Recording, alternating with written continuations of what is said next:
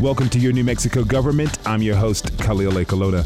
In an early episode of our COVID coverage weeks ago, we took a look into what was happening in prisons and jails. After the episode, we had a deeper understanding of the dangers presented not only to inmates, but staff and the larger community. Today, we get more details about the situation behind the walls, about an important state Supreme Court decision, and about what advocates like the ACLU are doing. We also hear a little bit from family members of people behind bars. That's all coming up later. Next up, executive producer Marisa DeMarco has a news rundown of what we know today, Thursday, May 7th, as of 5 p.m. Last week, another 3.2 million people in the U.S. filed for unemployment. In total, about one fifth of the U.S. workforce is out of work, according to the BBC. The Centers for Disease Control and Prevention, the CDC, drafted detailed guidelines for reopening states, according to the New York Times but the Trump administration blocked them from being published, calling them, quote, overly prescriptive. The Times got a copy and has an article about it, which we will link to online at kunm.org. Doctors in New York say blood thinners help increase the chances for survival with COVID patients, the Washington Post reports. In New Mexico, the lockdown in Gallup is extended until Sunday at noon at the request of the city's mayor. And all residents are required to wear masks when they go to businesses, according to KOB. It's still too early to know whether the lockdown is helping slow the spread there, said Dr. David Scrase, the Health and Human Services Cabinet Secretary. There are 204 more confirmed cases of COVID 19 in the state today, making the total 4,493, according to the Santa Fe Reporter. Officials also report three deaths, bringing the total number of fatalities here to 172. Albuquerque police are busting people who are in city parks after hours, according to KOAT, and since the start of the pandemic, have issued 58 citations. For your New Mexico government, I'm Marisa DeMarco. Here with me again is Jeff Proctor from the Santa Fe Reporter and New Mexico In Depth. Jeff, thanks for being with me today. Happy to do it, Khalil. Nice to be with you. You know, people might not understand that when people are incarcerated, like their health is 100% in hands of the state. Explain to our listeners what the constitutional obligation that the state has to prevent the coronavirus outbreak. Well, so the constitutional obligation sort of attaches to health care in general. There are both constitutional and legal obligations for the state to ensure the health care of people they are, pardon the impolite term, but holding in cages relatively simple and logical extrapolation from there is if there is a global pandemic that potentially anyone in the world is exposed to. So, in terms of what the healthcare obligation is vis a vis the coronavirus, I don't know that we have an actual sort of through the courts answer for that yet, but there is a constitutional and legal obligation to ensure the health care of inmates. If nothing is done, and we've got prison guards going into the facilities, going home. We've got um, healthcare workers going into the facility, going home. Do we create this Sisyphus situation to where we may have mitigated the virus outside of prison walls, but it's running rampant inside prison walls, and we constantly have these people, the people who work at the facilities, reintroducing it back into the general population? That's a great question. And it, it is the question in New Mexico. We do not know the answer right now. And this may be a good segue because to date, in New Mexico prisons, there has been so little testing. As of Tuesday, which was the last time I had a count, in the state's prisons, there are 11 prisons that the state oversees in New Mexico. There are a little more than 6,500 inmates and about 1,800 staff. As of Tuesday, the state had tested 13 of those inmates. 11 tests had come back negative, two were pending. They had tested 63 staff four of those had come back positive, the other 59 negative. The testing rates inside the walls, whether it be for staff or for inmates, is dwarfed by the testing rate in the general population in New Mexico. So we don't know right now whether there is virus in the prisons or how widespread it is, or whether healthcare workers and guards going in and out of the prisons all day um, are bringing it back into the community. You reported that despite the governor's order to let some folks out of prison who meet certain criteria, only a few have been left out. And there's a report from a couple months back that showed that many more people could be released.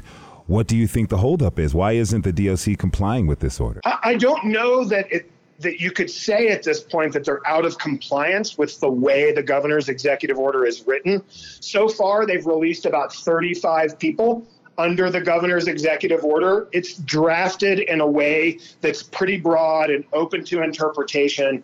The other report that you're uh, you mentioned that I wrote about is um, it's an annual report produced by the New Mexico Sentencing Commission, which is sort of the nonpartisan criminal justice think tank here in the state. And what they do is they identify people in the prisons who could be released under a state statute called the Community Corrections Act at the last publishing of that report, which was October of 2019, they identified 294 people who could be immediately released without any rigmarole, no legislature, no courts, no nothing. All the governor has to do is say these people can be released into various forms of community corrections, whether that's a halfway house, an ankle monitoring program, go home to family if you've got a suitable place to live. Jeff Proctor with New Mexico In Depth and the Santa Fe Reporter. Thanks again, my friend. Thank you, Khalil. Have a good one. You too. New Mexico has 31 detention facilities operated by various counties. That includes jails and juvenile detentions. KUNM News Director Hannah Colton reached out to the State Department of Health to find out how many people held in those places have been tested for COVID and how many have been released. Here's what she learned. The number of people held in county detention facilities has dropped by just over one third since the start of the pandemic, according to the New Mexico Association of Counties. They say that population is down statewide from nearly 6,000 in mid March to about 3,900 at the start of May. Out of the 3,900 county detainees statewide, only 375 have been tested for the coronavirus, most of them in Bernalillo, McKinley, and Santa Fe counties. Eight inmates have tested positive as of this week three in the Bernalillo County Jail, two in Santa Fe, and one each in McKinley, Rio Arriba, and Otero counties. Four staff have tested positive, all at the McKinley County Jail, according to the association, and no one from any of the 31 county jails have been hospitalized or died. Last month, KUNM reported on the case of an inmate at the Central New Mexico prison in Los Lunas who an advocate said was retaliated against after speaking out about conditions there during the pandemic. KUNM's news director Hannah Colton has an update on that case, too. In mid April, inmate Andrew Miller told me over the phone about the crowded dorm style unit he lived in, where he said inmates aren't given soap or masks or reliable information about the pandemic. The next week, an advocate who's often in touch with inmates there told us Miller was punished for speaking out, that he was put in solitary confinement and had privileges like phone calls revoked. In an email response this week, New Mexico Corrections Department spokesman Eric Harrison said Miller was disciplined for reasons unrelated to that phone interview. He said the Corrections Department does not practice retaliation or tolerate it, and that discipline can stem from things like having contraband, dangerous drugs, making threats against staff, and, quote, other reasons. Many thanks to KUNM's news director Hannah Colton for that reporting. My next guest is Maria Elena Lopez. Maria Elena, thanks for being with me today. No problem. Tell me of the situation going on with your brother. My brother is currently at MDC. He was uh, diagnosed with the COVID while he was in there, um, and that's because when my mother was diagnosed with COVID, I'm the one who um, contacted MDC as soon as I found out my mother was positive, because I knew there was a great possibility that my brother would be positive as well, because he was sick prior to getting to being incarcerated. Mm, and what happened when you contacted MDC? MDC did not believe me. I got transferred around to several people before anyone really took me seriously. And finally, the only way they took me seriously was because they were starting to ask me medical questions about my mother, and they wanted a lot of information on my mother mm-hmm. before they'd actually uh, attempt to take him out of general population. Mm-hmm. And walk me through what happened next. I didn't find out anything about my brother until about uh, I would say two days later when I saw it when I saw it on channel four, seven, and thirteen. That's when I found out that he was COVID positive, and I knew it was my brother because he was the only 39 year old male at the time who I called in about. So when I saw that, I was like, wow, my brother tested positive for COVID. My immediate thought was, I hope he's getting the proper care that he needs because there's no way for me to get a hold of him. So I did not hear anything else after that. I actually was not able to talk to my brother again until my mother passed. You got in touch with him. You informed him they, about your mother passing. I did passing. get in touch. Did he what what did he say about his treatment while he was there? Well, actually, my brother didn't know he was COVID positive. They were ne- they never he never was told he was He was never informed that he was COVID positive. Hmm. I let him know that our mother passed, and I said, he said, did she pass away from the pneumonia? I said, no, brother, she passed away from the COVID virus. He said, Mom had the COVID virus? I said, I called them and I told them to inform you. He said, They never informed me. And I said, And how are you doing? And he said, I can't breathe. And I'm having a hard time breathing, but no one's paying attention to me in here. I said, You do know that you have the COVID virus, right? And he said, I have the COVID virus? And I said, Yes. And his first response was, Am I going to die like mom? Did your brother say that when he was sick, was he in contact with other with other inmates, or was he uh, put in quarantine by himself in solitary confinement? How did they house him? Well, actually, when he was first there, he did complain about being sick and that he was feeling hot and he was getting the chills and he didn't feel well. He did tell them several times and he did not get uh, the attention that he needed. So when they finally did pull him out, they did put him in quarantine. And when I spoke to him, he said he was just in the back by himself and that there was no one going in and checking in on him. Hmm. I asked him if he got the proper medical treatment that he needed. He said he did get a nebulizer treatment for seven minutes and he was given an inhaler. And he said that did not help me because I couldn't breathe. Anything you want our listeners to know who may have a, a relative or a friend who's currently incarcerated right now? Um, I just want to want them to make sure that we are the voices for them, and so because they're not being heard in there, it's up to us to actually stand up and and defend them. No matter what they've done, no matter what crimes they've done, they still have basic human rights. This is the second time we've talked in less than a week about very, very difficult topics. And I want to say you're carrying a tremendous burden on your shoulders. And I, I not only admire, but I honor your strength and your drive and, and your love for your family. Oh, thank you so much. I do appreciate it. I really do. Yeah. Thank you again for being with me. No problem. Thank you. We reached out to the Bernalillo County Jail for comment earlier this week and again today. They sent us an email link to an FAQ page on the jail's website. According to that page, three people incarcerated in the jail tested positive. One person recovered, two people were released. None of the cases were contracted inside the jail, according to the FAQ. We'll, of course, include a link to that page on this post at kunm.org. This is Your NM Government. I'm your host, Khalil Ekulona. Every weekday, we're covering the way the virus and health measures are impacting people differently around the state. Stay tuned in weeknights at 7:30 p.m. We are going old school tomorrow, and we want to hear from you. That's right. Give us your shout out. Are you missing someone? Do you want to give a message to people you aren't in touch with? Call up our hotline, leave a message, and we'll play your shout out on the air. Call 505 218 7084 or email us your Gov at gmail.com and we'll be sure to read that shout out. My next guest is Lalita Moskowitz. She's an attorney for the ACLU at New Mexico. Thanks for being with me today. Thanks for having me. So on Monday, the state Supreme Court denied a petition you all filed asking the court to release some people from being incarcerated. Who were you hoping to get released? Sure, yeah. So we were hoping to get a number of categories of people released individuals who are serving for non serious offenses within a year of release anyway, folks who are serving for technical violations of probation and parole, which means they're not in for committing some sort of new offense, but rather for potentially a drug test or missing an appointment with a parole officer, you know, something like that. And, and then individuals who have particular vulner- vulnerability to this virus, so have you know one of the conditions that the CDC has identified as making them particularly vulnerable. So, what do you make of the Supreme Court's denial?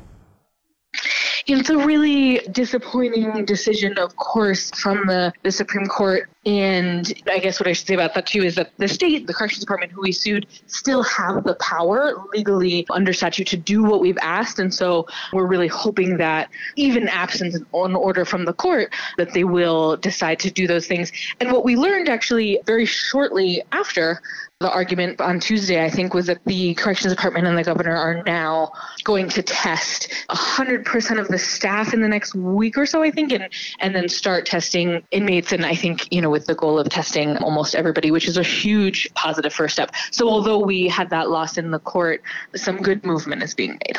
So How do you speak to listeners out there who might already think that this is a really wild idea, letting people out of prison or jail early?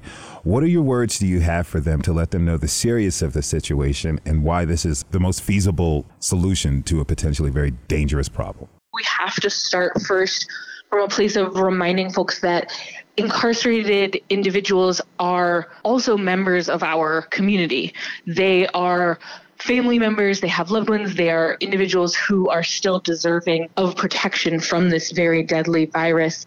They are living in conditions, you know, there's such this heightened danger and mm-hmm. these are people who would be released back into our communities anyway, who we will be embracing back into our communities. And so to do so early and protect people, you know, because we ha- we haven't, as a state, we have abolished the death penalty and we've chosen not to, to use that. And so to confine people, especially people with these really serious vulnerabilities, in a setting where they're so likely to contract this virus, could be a death sentence. And so I think it's just, you know, reminding people that we're talking about members of our community who, you know, we have sort of chosen to punish in this way of incarceration, but not by exposure to this very serious virus. And the final thing I guess I would say about that is just that an outbreak within those facilities also poses a risk to the community outside of the walls. So, you know, staff come in and out of the facilities. Uh, an outbreak poses a risk to the staff at the facilities and then, you know, to their families in those larger communities as well if an outbreak occurs. You know, like our governor has been saying, we really are all in this together, and that includes those who are behind the walls. Mm-hmm. She is Lalita Moskowitz, attorney for the ACLU in New Mexico. Thank you very much for being on the show. Really appreciate it. Thanks so much. My next guest is Monique Valdez. Monique, thanks for being with me today. Thanks for having me. So tell me, what's the situation with your husband? He's locked up in Santa Rosa right now, and he's been there for going on two years. My concerns are they barely got face masks last week.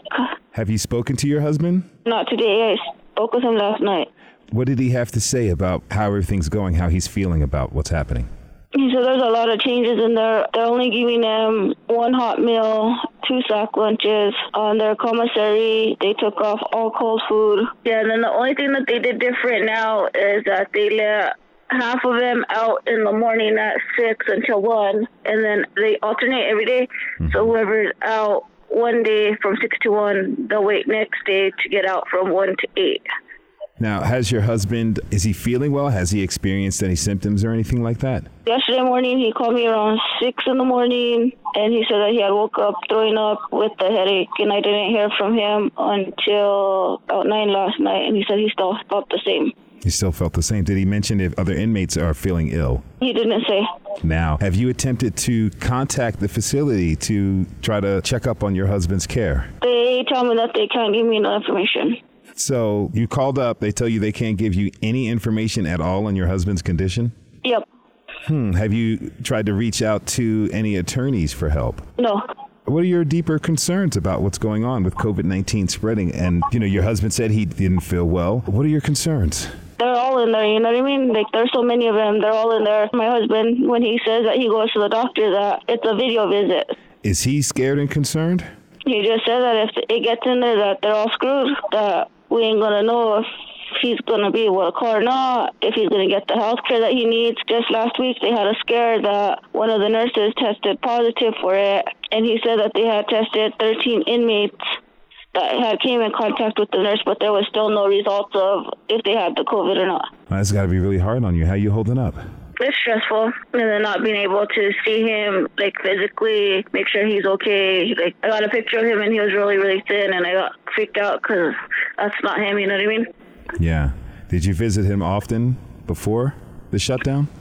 Yeah. But you can communicate through phone every night. Yeah. They said that they were gonna um give a video chat, but they haven't come through with that neither. What do you want people to know who may have family, friends, someone they know, and people who don't have someone they know in who's incarcerated right now? What do you want them to know about the seriousness of this situation? It's serious because, like I said, if they get sick or they get ill, how are we going to know that they're going to be treated right? Just because they're locked up, they treat them different. Well, you got a tremendous burden on your shoulders, and I thank you for taking time out of your day to really to tell us about your husband's condition and to express your concerns. I really appreciate it. Thanks for calling me back. Of course. My next guest is Eva Buschwald. Welcome, Eva. How are you? I am doing well. Thank you. Thank you for having me. Thank you for being on the show. So tell us, what do you do and who do you work with? I'm a social worker and I've spent the majority of my career working in juvenile defense. I'm a school social worker, but I'm very active in community activism and organizations that work with youth that are involved in the juvenile legal system. I've read some reports about the treatment of young people who are incarcerated being definitely below standards. What fears that you have that the treatment will worsen during this time of a pandemic? There's well over 25 states, the Sentencing Project has shown, that shows that the virus is in facilities. And so my fear is the fear we have for everybody. One is just not being able to physically distance yourself. Mm-hmm. I'm super concerned that if someone does get sick, the way that they would isolate a sick young person would feel very punitive feeling like solitary confinement.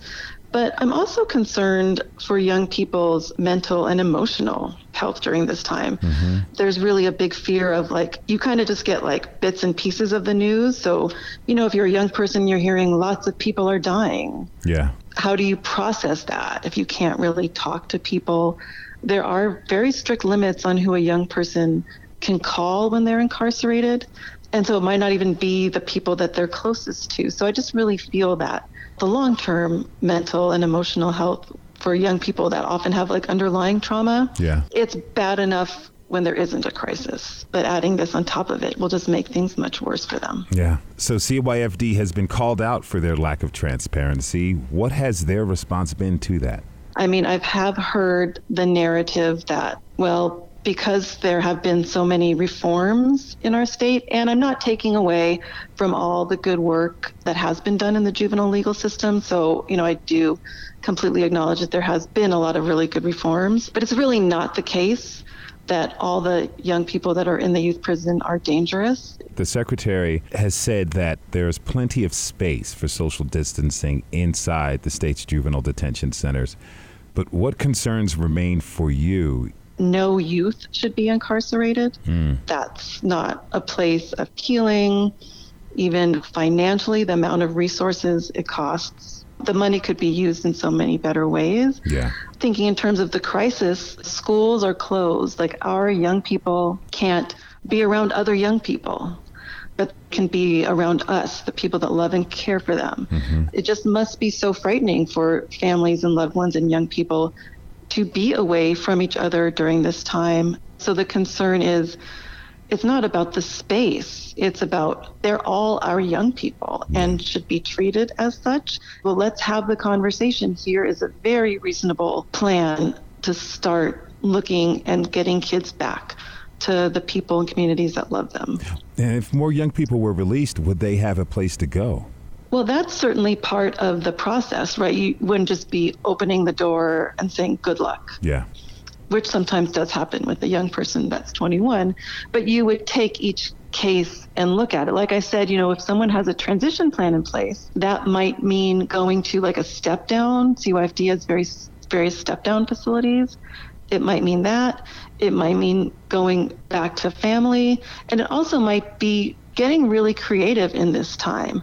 Who are the supports a young person has, right? We're in a crisis. Like, this is scary. And these are young people. Is there an auntie? Is there someone from someone's church or their old baseball coach? Are there other people that could be kind of put in play for that young person to go to. But you would look at each young person's needs and the supports that we could garner for them. Yeah, years ago, I had an opportunity uh, to work with a project with the New Mexico Jazz Workshop, where we went to juvenile detention centers and taught the kids music production. And I met a, a, wide range of young men and young women who were in the system. Some of them were very violent offenders, other ones not so much. But I un- came to understand the connection that we made with each kid was something very special. And I can imagine that the fact that they're not able to communicate with family or friends, or even the people who came in to work with them in programs, is a detrimental thing to their mental health. That is a beautiful point about the power of relationships. Mm. Just so healing, and it's in some ways it's so sad that in order for a young person to sometimes get that, people have to remove them from their communities. Yeah. What type of advice do you have for family members of young people who are incarcerated right now? If their young person had been represented by an attorney in the past, I would reach out to their attorney to see what can be done. Mm-hmm. And I would just really speak out. The narrative for so long has been kind of dominated by the system, but it's families and young people that are being impacted by that. And there's a lot of people, I want families and loved ones of incarcerated young people to know that we're on your side, like we support you. SWOP is very active in working on this. Today is actually sort of the National Free Our Youth Action Day. Mm-hmm. And plus, there's a lot of supports from physicians for criminal justice reform, the Academy of Pediatrics, lots of national groups support kids being released. It can feel daunting for a family to go up against a system, but find advocates in your community. People will stand by you and speak up for you and your loved ones for sure. Mama, thank you very much for coming on to the show. Thank you for making us aware of these issues. And thank you again for the work that you're doing. She's Eva Buschwald, social worker. Thanks again for being with us.